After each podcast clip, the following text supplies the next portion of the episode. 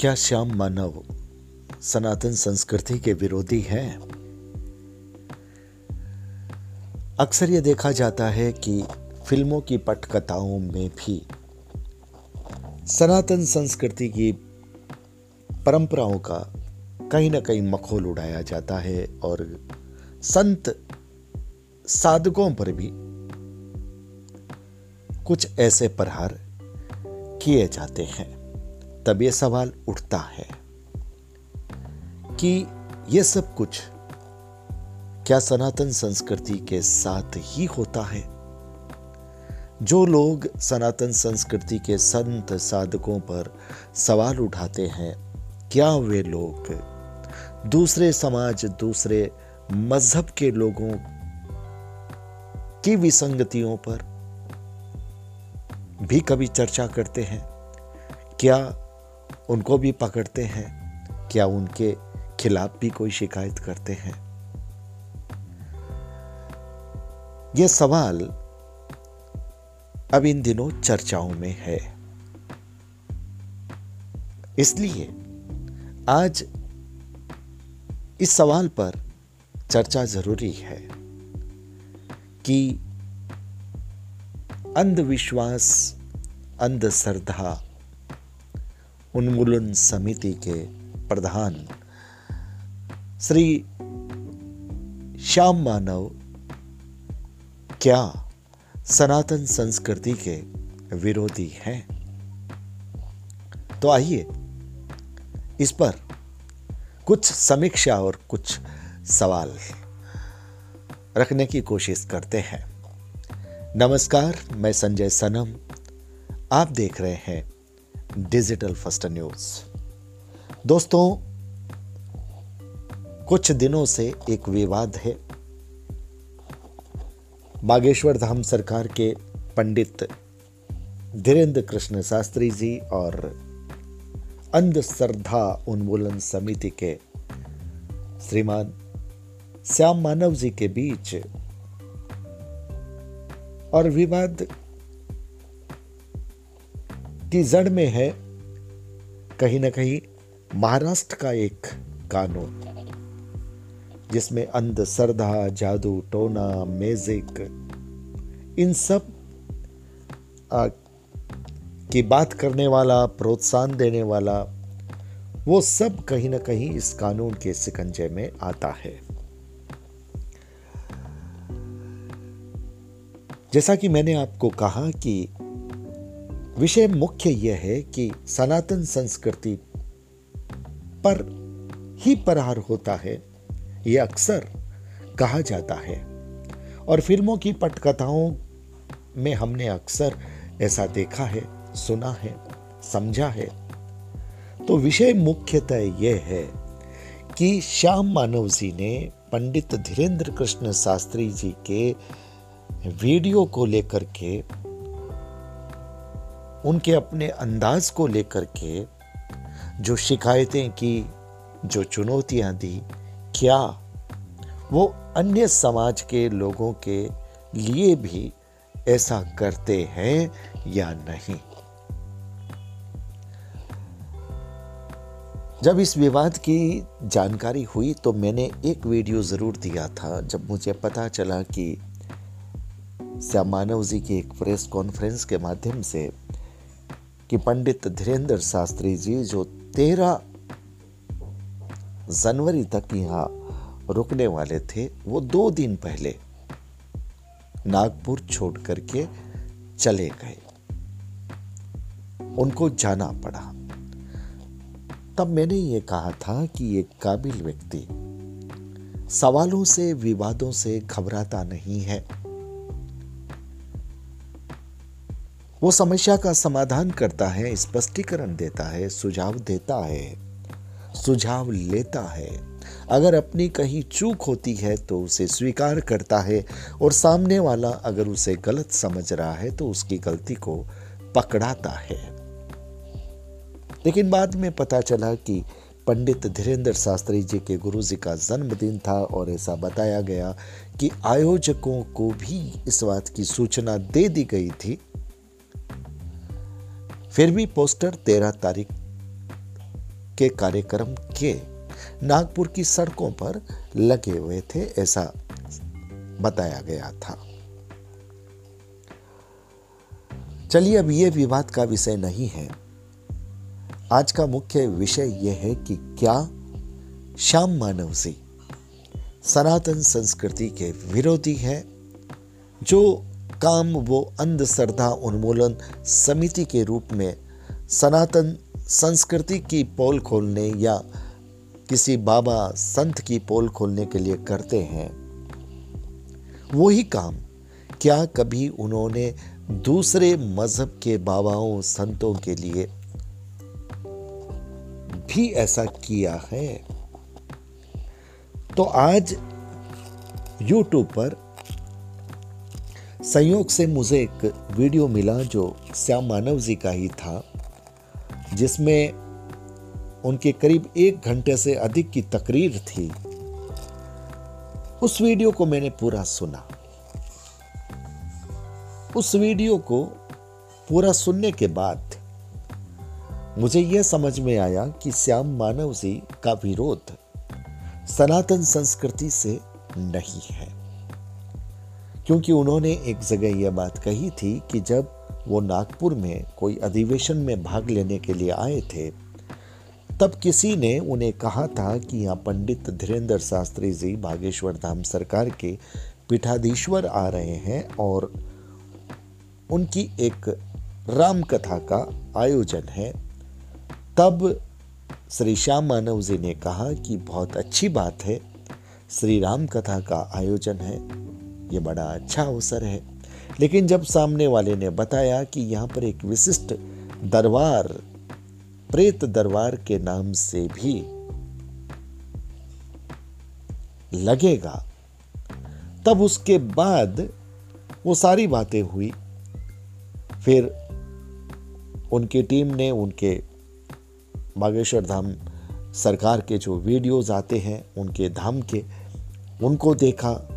और इस वीडियो में जो नागपुर से जो पंडित धीरेन्द्र शास्त्री जी का वीडियो था, उस वीडियो का एक तरह से आप ये कह सकते हैं कि पोस्टमार्टम जैसा करना कि जिसमें एक एक शब्द को ध्यान से सुनना एक्सप्रेशन को ध्यान से देखना और मिनट वाइज कैलकुलेशन करके ये बताना कि इस मिनट से इस मिनट तक यह बात बोली गई है, ये कहा गया है। और यहाँ पर महाराष्ट्र के कानून के आधार पर किन किन धाराओं का, प्रावधानों का साफ़ उल्लंघन है। तो पुलिस प्रशासन से शिकायत होती है। पुलिस के आला अधिकारियों से श्याम मानव से मिलते हैं, उनको पूरी रिपोर्ट देते हैं और तथ्यों के साथ, सबूतों के साथ जो वो अपने हिसाब से जो उन्हें डिकोड करके देखते हैं, उस रूप में वो उनको सुपुर्द करते हैं। श्याम मानव जी ने अपनी इस तकरीर में अपने युवावस्था से लेकर के अपने अब तक के सफ़र की कुछ बड़ी रोचक और रोमांचक घटनाएँ भी उन्होंने बताई। उन्होंने कहा कि उनके पिता बड़े अंधविश्वासी थे और उनकी वजह से वो भी बड़े अंधविश्वासी थे। उन्होंने अपनी कुछ वैसी बातें बताई कि पिता के जीवित रहते, पिता का श्राद्ध होना, माता के जीवित रहते, माता का श्राद्ध होना। ये सब जो घटनाएँ उनके जीवन में हुई छोटी छोटी बातों से डरना, मन में एक खौफ आना, वहम आना कि बिना जूते चप्पल के कहीं बाहर नहीं जाना कि कहीं पैरों का स्पर्श बाहर की धूल से न हो जाए और उस माटी का उपयोग कोई तंत्र मंत्र के रूप में न कर ले। तो कुल मिलाकर श्याम मानव जी ने झाड़, फूंक, जादू, टोना, तंत्र मंत्र से संबंधित बहुत सारी ऐसी घटनाएँ अपने बचपन के समय की और वो घटनाएँ बताई जिस, जो उन्हें अंधविश्वास से ग्रसित रखा करती थी।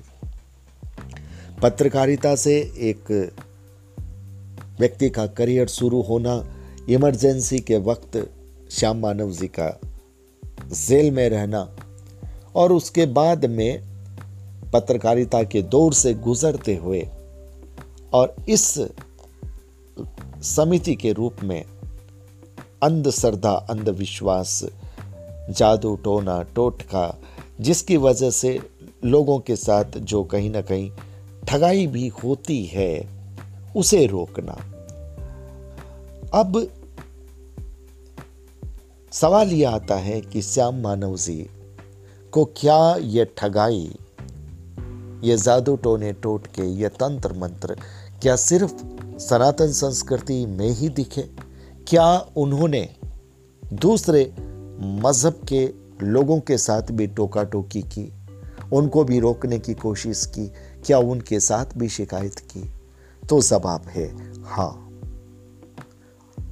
श्याम मानव जी की उस तकरीर में यह बात साफ़ है कि उन्होंने मिशनरीज के कई कार्यक्रम, जैसे जो चंगा करने वाले, चंगा करने वाले, तंदुरुस्त करने वाले, ठीक करने वाले, जो ऐसे कार्यक्रम होते हैं जिसमें जिसमें गुंगा भी बोलने लगता है, बहरा भी सुनने लगता है, लंगड़ा भी चलने लगता है, उन आयोजनों की भी शिकायत की और न सिर्फ़ शिकायत, बल्कि कुछ गिरफ्तारियाँ भी हुई और कुछ आयोजन तो बीच में छोड़ करके आयोजकों जो करने वाले थे, उनको लौटना पड़ा।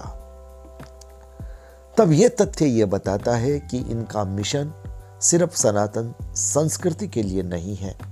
इनका मिशन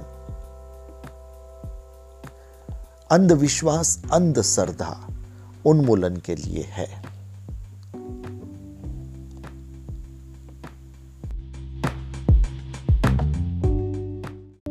हम सब कहीं ना कहीं इस बात को स्वीकार करते हैं कि जादू टोना तंत्र मंत्र के क्षेत्र में बहुत सारे ऐसे लोग हैं जिनके पास न तो ऐसी कोई भक्ति है, न कोई ऐसी शक्ति है। लेकिन आवरण, वेशभूषा, परिधान, आवाज़, अंदाज, जिन्होंने ऐसा बना रखा है, जिसकी वजह से भोले भाले दुखी लोग उनके जाल में फंसते हैं और उनकी ठगाई होती है। हम ये भी जानते हैं कि कुछ ऐसे लोग हैं जिनको थोड़ा पता है थोड़ी ऊपरी जानकारी है और अपनी उस ऊपरी जानकारी का इस्तेमाल वो इतनी खूबी के साथ करते हैं कि सामने वाले व्यक्ति को ऐसा लगता है कि ये व्यक्ति बड़ा ज्ञानी है। ये व्यक्ति हमारी समस्या का समाधान कर देगा और इसके लिए ये लोग कहीं कर्ज लेकर के भी, कहीं अपनी कुछ गहने बेच करके भी अपनी समस्याएँ अपनी तकलीफें मिटाने के लिए इन लोगों को बड़ी रकम अदा कर देते हैं और ठगे जाते हैं। इस क्षेत्र में कुछ लोग ऐसे हैं जिनके पास पारंगतता है, सिद्धि है, शक्ति है। अब सिद्धि और शक्ति की बात जब हम करते हैं तो कुछ कहते हैं कि हमारे इष्ट की शक्ति है। कोई अपने गुरु की शक्ति बताता है। लेकिन कई जगह पर निम्न स्तर की साधनाएँ और निम्न स्तर की सिद्धियाँ भी होती है, जो बता तो सकती है, लेकिन निवारण नहीं कर सकती। कुछ विद्वान लोग ऐसा मानते हैं कि इस क्षेत्र में कुछ लोगों को छोड़ करके, कुछ अपवादों को छोड़ करके एक बड़ी संख्या तामसिक शक्तियों से काम करवाने वाले साधकों की है। और वो कुछ अचंबित करने वाला बता तो सकती है, लेकिन उस व्यक्ति का काम संभवतया नहीं हो पाता और सामने अगर कोई बड़ी शक्ति होती है तो फिर ये शक्तियाँ काम नहीं कर पाती, ऐसा भी इस क्षेत्र के जानकार लोग कहते हैं। अब यहाँ पर ये लोग एक तो वे होते हैं जो पारंगत हैं जिनके पास अपने गुरु की शक्ति है या अपने इष्ट की शक्ति है। तो ये उच्च स्तर के व्यक्ति साधक हैं, जो बता भी सकते हैं और काम भी कर सकते हैं। यद्यपि यहाँ पर भी बहुत सारे ऐसे उदाहरण मिलते हैं, जहाँ बताने की बात में तो लोग काफ़ी हद तक सहमत होते हैं, लेकिन काम होने की बात में बहुत सारी संख्या ऐसी होती है जो सहमत नहीं होती। अब यहाँ पर भी प्रत्यक्ष, अप्रत्यक्ष रूप से लोगों को कहीं ना कहीं से व्यय करना ही पड़ता है। कुछ जगह ज़रूर ऐसी है जहाँ बिल्कुल खुल करके चार्ज लिया जाता है। और कई जगह ऐसी है जहाँ लोग कहते हैं कि अप्रत्यक्ष रूप से किसी न किसी बहाने से चार्ज लिया जाता है। अब सवाल यह है कि शक्तियाँ, सिद्धियाँ और नकारात्मक, सकारात्मक ऊर्जा जो लोग मानते हैं, उनके लिए तो ये दु, ये दुकानें हैं ये संस्थान हैं ये अस्पताल हैं। जहाँ वो इलाज करवाते हैं पैसा खर्च करते हैं कुछ जगह ही ऐसी होगी जहाँ आपका एक पैसा भी नहीं लगता और आपके काम होने की संभावना भी अधिक रहती है। पर कहने का मतलब यह है कि श्याम मानव जी की तकरीर से यह लगता है कि श्याम मानव जी किसी भी रूप में इन शक्तियों को मानते नहीं हैं, उनके अब तक के जीवन में ऐसा कोई व्यक्ति नहीं मिला जिसने साक्षात रूप से उनको इस दिव्यता के दर्शन करा दिए अब सबसे बड़ी ताजुब करने वाली बात, हमारे देश में माइंड रीडिंग के विशेषज्ञ भी हैं। जो आपका माइंड रीड करते हैं, वो ये कहते हैं कि हमारे पास कोई शक्ति नहीं है, कोई सिद्धि नहीं है। लेकिन आपके मन की बात सिर्फ़ आपका चेहरा दिखना चाहिए, आपके हाव भाव दिखने चाहिए। आपके कागज़ पर लिखी हुई बात, वो हु वैसा का वैसा लिख देते हैं। हाँ, ये लोग ये नहीं बता सकते होंगे कि अगर आपके साथ कोई तंत्र हुआ है तो किसने किया है, क्या किया है। लेकिन आपके मन में जो चल रहा है आप क्या सोच रहे हैं? वो बात हूबहू बता सकते हैं। और इसमें किसी भी तरह की कोई सिद्धि कोई शक्ति का ये दावा नहीं करते। तो ये सारी की सारी बातें यहाँ पर साइंटिफिक हो जाती है। अब एक तरफ़ बात आ गई सिद्धि की शक्ति की ऊर्जा की। और दूसरी तरफ़ बात आ, आ गई साइंस की। साइंटिफिक जिसमें हीलिंग है, जिसमें इंट्यूशन है, जिसमें मेडिटेशन है, जिसमें आपकी एक माइंड को कैच करने की पावर है। मुझे लगता है कि श्याम मानव जी विज्ञान पर विश्वास करते हैं, लेकिन उन्हें यह लगता है कि ये ऊर्जा वाली बातें, ये सिद्धि वाली बातें, ये शक्ति वाली बातें कि सिद्धियाँ ऐसा कर देती है, शक्तियाँ ऐसा कर देती है, ये उन्हें संभव नहीं लगता। इसलिए उन्होंने चुनौती दी। उन्होंने पहले भी चुनौतियाँ दी है और अभी बागेश्वर धाम सरकार के पीठाधीश्वर श्री धीरेन्द्र शास्त्री जी को भी चुनौती दी कि अगर आप अपनी इस दिव्यता के अपनी इस दिव्य शक्ति के दर्शन, हमारी जो एक जिज्ञासा है, हमारे जो सवाल हैं, जिसमें वो दस व्यक्तियों के नाम, उनके पिता का नाम, उनके मोबाइल नंबर और एक कमरे में जो कुछ चीज़ें रखी हुई है, उसके बारे में उनको बताना है और उसमें नागपुर के पाँच मान्य प्रतिष्ठित व्यक्ति साक्षी भाव से जज की भूमिका में, निर्णायक की भूमिका में रहेंगे। और अगर आप 90 परसेंट भी कोई बात सही बता देंगे तो फिर यह बात आपकी दिव्यता की मान ली जाएगी।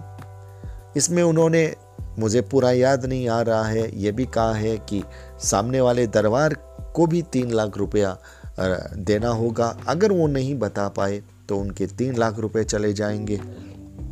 और अगर उन्होंने बता दिया तो उनके तीन लाख तो मिलेंगे ही। उनको तीन लाख के अलावा तीस लाख जो उनके बैंक अकाउंट में, उनकी समिति के बैंक अकाउंट में रखे हुए हैं, वो आपको मिल जाएँगे।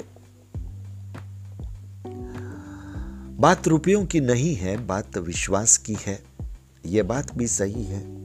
लेकिन जहाँ रुपया बोलता है, वहाँ पर बात रुपए की भी होती है। अब सवाल खड़ा कहाँ होता है? बागेश्वर धाम सरकार के धीरेन्द्र शास्त्री जी ने भी उनको अपने दरबार में आने का न्योता दिया है श्याम मानव जी को कि आपको अगर कुछ भी देखना है तो आप यहाँ पर आकर के देख सकते हैं और पंडोकर सरकार के श्री गुरु शरण जी महाराज जी ने भी अपने पंडोकर दरबार में आने का आमंत्रण दिया है। अब एक बात यह आती है कि श्याम मानव जी उनको नागपुर में ही बुलाना क्यों चाहते हैं? क्या वो पंडोकर या बागेश्वर धाम नहीं जा सकते। क्या उनको ऐसा लगता है कि उनकी कहीं सिक्योरिटी की चिंता है, कि उनके साथ उनके भक्त क्या कर सकते हैं? तो इसकी जिम्मेवारी भी पंडोकर धाम सरकार के एक वीडियो का ज़िक्र किसी ने मुझसे किया था कि वो सारी ज़िम्मेदारी इनकी होती है। देखिए, जो आपको बुलाते हैं, ये ज़िम्मेदारी उनकी ही होती है। अब यही सवाल श्याम मानव जी कर सकते हैं कि आप मुझे अपने दरबार में क्यों बुला रहे हैं? आप नागपुर में क्यों नहीं आ सकते?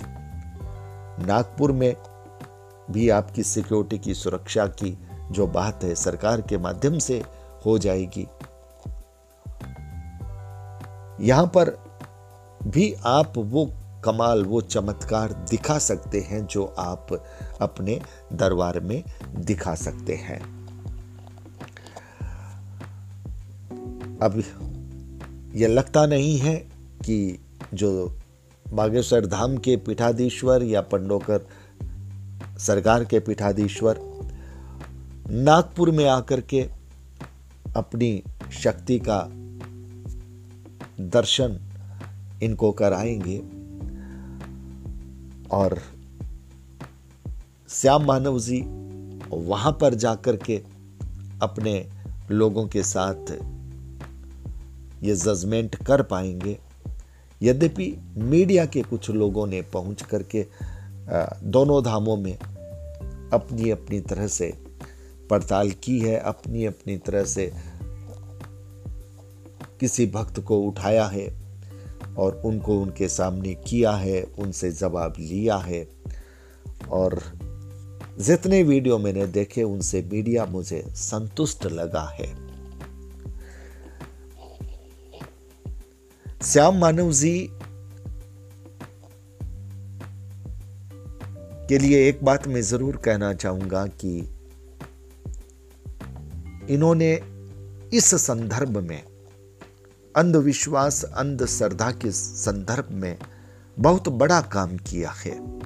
ये महाराष्ट्र का जो कानून है, इसका मसौदा तैयार करने से लेकर के पूरे राजनीतिक तंत्र को विश्वास में लेना, जितनी भी राजनीतिक पार्टियाँ हैं, उनके मुखियाओं को विश्वास में लेना, विधायकों को विश्वास में लेना और एक समर्थन के साथ इस तरह के कानून को लाना, ये बहुत बड़ी चुनौती का काम था और इतना ही नहीं। पुलिस को भी इस कानून की बारीकियों की ट्रेनिंग देनी। ये सारा काम इन्होंने किया है, ये इनकी तकरीर से मुझे मालूम हुआ। लेकिन श्याम मानव जी से सिर्फ़ एक जगह सवाल मेरा बनता है। मैं आपको सनातन का विरोधी तो नहीं कहूँगा। वो आप नहीं लगे मुझे, क्योंकि सिर्फ़ शब्दों से नहीं, व्यक्ति के हाव भाव उसके एक्सप्रेशन शब्द से अधिक बोलते हैं। इसलिए मैं जब किसी वक्ता को सुनता हूँ तो शब्दों के साथ साथ मैं चेहरे के एक्सप्रेशन को बड़े गौर से देखता हूँ, और वहाँ से मुझे यह पता चल जाता है कि दिल में क्या चल रहा है और दिमाग क्या बता रहा है। श्याम मानव जी की तकरीर में जो कुछ भी बातें उन्होंने कही, वो बातें बड़े बिंदास अंदाज में कही। कहीं ऐसा नहीं था कि दिल में कुछ और है, महफिल में कुछ और कहने की कोशिश हो रही है। जो कुछ था, बड़े साफ़ कोई के साथ उन्होंने कहा। उनको ज्योतिष पर भी भरोसा नहीं है। मुझे लगता है, श्याम मानव जी, आपको जो लोग मिले हैं, वो संभवतः ऐसे ही मिले हैं, जिनको विषय में पारंगतता नहीं थी, जो सिर्फ़ धन कमाने आए थे। ज्योतिष भी विज्ञान है, साहब, और ज्योतिष में ऐसे ऐसे लोग हैं, ज्योतिष परामर्शक। जो मिनट सेकंड की भविष्यवाणियाँ देते थे। और आपको मिलेंगे, ज्योतिष में निरंतर शोध हो रहा है। निरंतर शोध हो रहा है नई नई टेक्निक आ रही है। इसलिए आप जादू टोना तंत्र मंत्र पाखंड पर बोलते बोलते जब ज्योतिष पर भी कोई बात ऐसी कहते हैं तो फिर उस पर आपत्ति होती है। दूसरी बात आपने महाराष्ट्र के आदरणीय संतों का ज़िक्र किया। संत कहीं के भी हों, जिनके पास सतत्व होता है, वो चाहे महाराष्ट्र का हो, चाहे गुजरात का हो, चाहे राजस्थान का हो, किसी भी प्रदेश का, किसी भी देश का क्यों न हो, संत संत होते हैं और संत आदरणीय ही होते हैं। लेकिन दुर्भाग्य ये होता है कि परिधान संत के होते हैं, आचरण असंत का होता है, तब लोग उनसे ठगे जाते हैं। तो आपने महाराष्ट्र के सम्मानीय कुछ ऐसे नाम लिए, संतों के नाम लिए, मैं बड़ी श्रद्धा के साथ प्रणाम करता हूँ। पर मुझे आपकी एक बात अखरी, जिसमें आपने कहा संत जी के नाम से कहा कि मंत्र शक्ति कुछ नहीं होती, मंत्रों से कुछ नहीं होता। मंत्रों से ही अगर युद्ध जीत लिए जाते, रण जीत लिए जाते तो फिर योद्धा, तलवार, कटार, भला क्यों रखते? श्याम मानव जी, आपके इस सवाल का जवाब तार्किक रूप से तो हमारे विद्वान संत महात्मा ही दे सकते हैं। क्योंकि आध्यात्मिक पक्ष के आधार पर उनको आपकी बात का जवाब देना है। लेकिन मेरा जितना अनुभव है, मैं यह मानता हूँ कि मंत्र शब्दों से बनते हैं। अगर शब्दों में ऊर्जा को आप मानते हैं शब्दों की ताकत को आप मानते हैं तो मान्यवर, आपको मंत्रों की ताकत भी स्वीकार करनी होगी। मंत्रों से सिद्धियाँ होती है और मंत्रों से ही सकारात्मक और नकारात्मक दोनों सिद्धियाँ चलती है। मंत्रों से ही लोगों के काम बनाए जा सकते हैं और इन मंत्रों से ही लोगों के काम बिगाड़े जा सकते हैं। मंत्र होते हैं, उनकी प्रक्रिया होती है, उनकी परंपरा होती है, मंत्र की अपनी ऊर्जा होती है, वो ऊर्जा सकारात्मक मोड़ी जाती है या नकारात्मक मोड़ी जाती है, ये उस साधक की वृत्ति और प्रवृत्ति होती है। फिर भी, मैं सनातन संस्कृति के संत साधकों से हाथ जोड़कर एक निवेदन करना चाहूँगा कि जब भी कोई सनातन संस्कृति या संत साधक पर प्रहार की बात आती है, आप लोग सिर्फ़ एक बात कहते हैं कि यह सनातन संस्कृति पर प्रहार है। सामने वाला व्यक्ति हिंदू विरोधी है यह वामपंथी विचारधारा का है यह नास्तिक है। इसकी बजाय अगर आप अपने तार्किक पक्ष को रखना शुरू कर दें तो मुझे लगता है कि अगर कोई ज्ञानवान व्यक्ति, जिसके मन में भी ऐसी बात आ रही है, ऐसा सवाल आ रहा है तो फिर आपके तार्किक पक्ष को सुनकर के वो ज्ञानवान व्यक्ति न जाने कितने अज्ञानी लोगों का भ्रम दूर कर सकता है, कितने लोगों के मन से अंधकार दूर कर सकता है। अभी हाल ही में रामचरित मानस पर भी विवाद हुआ है। कुछ लोगों ने राजनीतिक फ़ायदे से कहा है, किसी को खुश करने के लिए कहा है, या सचमुच अपने दिल से कहा है। जैसे भी कहा है, हमारे संत साधकों की ये ज़िम्मेदारी बनती है कि जहाँ पर भी रामचरित मानस की जिस चौपाई पर ही जिन लोगों ने आपत्ति की है, उस चौपाई की व्याख्या आप अपने आध्यात्मिक पक्ष से, तार्किक पक्ष से ज़रूर रखिए। यह रखना आपका फ़र्ज़ बनता है। मैं पुनः दोहराता हूँ कि किसी को नास्तिक कहना, किसी को वामपंथी विचार का कहना, यह समस्या का समाधान नहीं है। आप लोग सिर्फ़ यह कह करके अपने कर्तव्य से मुक्त हो जाते हो। इससे सनातन संस्कृति पर प्रहार नहीं रुक सकता। अगर सनातन संस्कृति पर आपको प्रहार रोकना है तो आपको अपनी असली ज़िम्मेदारी निभानी होगी। आपको आध्यात्मिक पक्ष से, जहाँ पर भी जिस संदर्भ पर भी आपत्ति है, उसका आपको अपने हिसाब से विवेचन कर, करना होगा, वहाँ प्रकाश डालना होगा। याद रखिएगा, प्रकाश डालने से ही अंधियारा मिटता है। समापन के मोड़ पर श्याम मानव जी ने एक प्रसंग और बताया था, जिसमें पिंडदान की प्रक्रिया का था, कि आपके पूर्वज तो स्वर्ग पे चले जाते हैं और आप यहाँ पर जब पिंड दान करते हैं तो वो पिंड फिर वहाँ कैसे जाता है? और उसमें भी इन्होंने एक घटना का उल्लेख किया, जिनमें एक संत का ज़िक्र था कि पानी, नदी में पानी को उछालने की शुरुआत होती है और कहा जाता है कि ये पानी खेतों में जाएगा। तो सवाल पूछा जाता है कि नदी का ये पानी आपके खेतों में कैसे चला जाएगा, इस तरह से उछालने से? तो फिर जवाब होता है कि जब पिंड दान का वो तर्पण जो है वो स्वर्ग तक जा सकता है तो फिर ये नदी का पानी उछालने से। फिर कुछ किलोमीटर दूर के खेत में क्यों नहीं जा सकता? अब वैसे देखा जाए तो आपका पक्ष तर्कपूर्ण है, लेकिन सनातन संस्कृति के आध्यात्मिक पक्ष को भी सुनना, समझना ज़रूरी है, क्योंकि पुनर्जन्म की बहुत सारी ऐसी घटनाएँ हैं।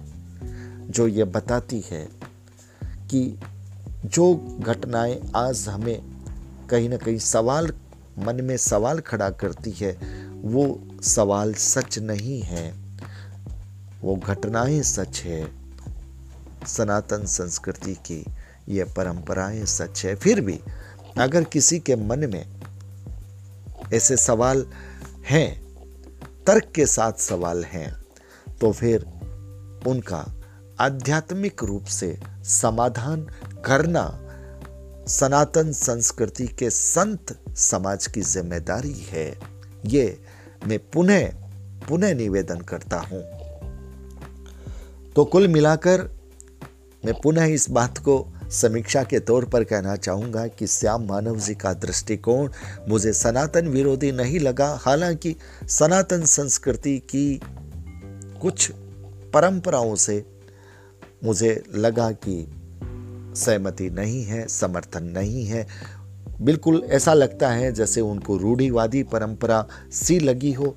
मंत्र शक्ति पर जब वो बात कहते हैं तो फिर वो सिर्फ़ सनातन संस्कृति की बात नहीं आती, वो जैन संस्कृति पर भी आती है, बौद्ध संस्कृति पर भी आती है, हमारे सरदार भाइयों की संस्कृति पर भी आती है, क्योंकि हर समाज, हर धर्म शब्दों से रचे हुए मंत्रों से, शब्दों से रची हुई वाणी से, शब्दों से रची हुई गाथाओं से, शब्दों से रची हुई आयतों से, अपनी ऊर्जा को संग्रहित करता है और अपनी इच्छाओं की पूर्ति करता है। सबका मानना है कि अरदास करने से, इबादत करने से, प्रार्थना करने से, मंत्रों का उच्चारण करने से मन में सुकून मिलता है, शांति मिलती है और लोगों के मन इच्छित कार्य होते हैं। तो फिर उसे कैसे नकारा जा सकता है? लेकिन फिर भी श्याम मानव जी ज्ञानी आदमी है, विद्वान आदमी है, इसलिए मैं निवेदन करूँगा हमारे संत समाज से कि ऐसे ज्ञानी विद्वान व्यक्ति को बड़े सम्मान के साथ आप अपने आयोजन में बुलाएँ, उनकी जिज्ञासा का समाधान करें, क्योंकि ज्ञानी लोग जब अपने सवाल का सही जवाब पा जाएँगे तो फिर वो न जाने कितने अज्ञानी लोगों को ज्ञानी बना सकते हैं। इसलिए ये ये मे, मेरी जो रिक्वेस्ट है मेरा जो निवेदन है इस पर विशेष गौर फरमाएँ। अब एक बात। मैं पंडित धीरेन्द्र कृष्ण शास्त्री जी से क्षमा याचना के साथ कहना चाहूँगा कि आप जिस आसन पर, जिस गद्दी पर बैठे हैं, वो आसन, वो गद्दी, उसकी मर्यादा, उसकी गरिमा बहुत बड़ी है। और ये बात मैं सिर्फ़ पंडित धीरेन्द्र कृष्ण शास्त्री जी से ही नहीं कहूँगा, मैं उन सभी से निवेदन पूर्वक कहना चाहूँगा, जो भी जिस आसन, जिस व्यवस्था, जिस आश्रम की गद्दी पर बैठा है, वो गद्दी बड़ी है, उम्र छोटी हो सकती है बैठने वाला उम्र से छोटा हो सकता है, लेकिन वो आसन बड़ा है। इसलिए उस आसन की पवित्रता, उसकी गरिमा, उसकी मर्यादा को बरकरार रखना ये आपकी ज़िम्मेदारी है। आपके पास सवाल आ सकते हैं। आपका विरोध हो सकता है, लेकिन आपका जवाब शालीन होना चाहिए, तार्किक होना चाहिए, विनम्र होना चाहिए। और जितने शालीन अंदाज में, जितने मिठास के अंदाज में आप अपनी बात कहेंगे, आपका आसन, आपका कद उतना ऊँचा होगा और उस आसन की गरिमा आध्यात्मिक पक्ष को उज्जवल बनाएगी और सनातन संस्कृति की जय जयकार होगी। मेरे इस पूरे वीडियो में मैंने जो समीक्षा और कहीं ना कहीं सवाल रखने की कोशिश की है, सवाल दोनों पक्षों से रखे हैं श्याम मानव जी से भी रखे हैं। सनातन संस्कृति के हमारे संत समाज से भी रखे हैं। कहीं कोई ऐसी बात, कोई ऐसा शब्द, कोई ऐसा भाव, जिससे किसी के दिल को आघात हुआ हो तो माफ़ी चाहता हूँ। मेरा ऐसा मकसद नहीं है, लेकिन सच कहने की आदत है। और इस सच में, एक सच में और जोड़ना चाहता हूँ। कि सनातन संस्कृति पर प्रहार प्रहार कुछ लोग वे भी करते हैं, जो खुद सनातन के होकर के भी, सनातन संस्कृति के मर्यादा के अनुरूप नहीं चलते। और जब भी कभी कोई आक्रमण, जब भी कोई सवालिया निशान लगता है तो वो यह कह देते हैं कि यह सनातन संस्कृति पर प्रहार है। वो सनातन संस्कृति के तब अपने आप को एक बड़ा योद्धा मान लेते हैं। तो कृपया सनातन संस्कृति के लिबास का, सनातन संस्कृति के परिधान का इस तरह से इस्तेमाल मत कीजिए। यह इस्तेमाल भी पाप है। सनातन संस्कृति की गरिमा पर दाग लगाता है। बहुत बहुत आभार। नमस्कार।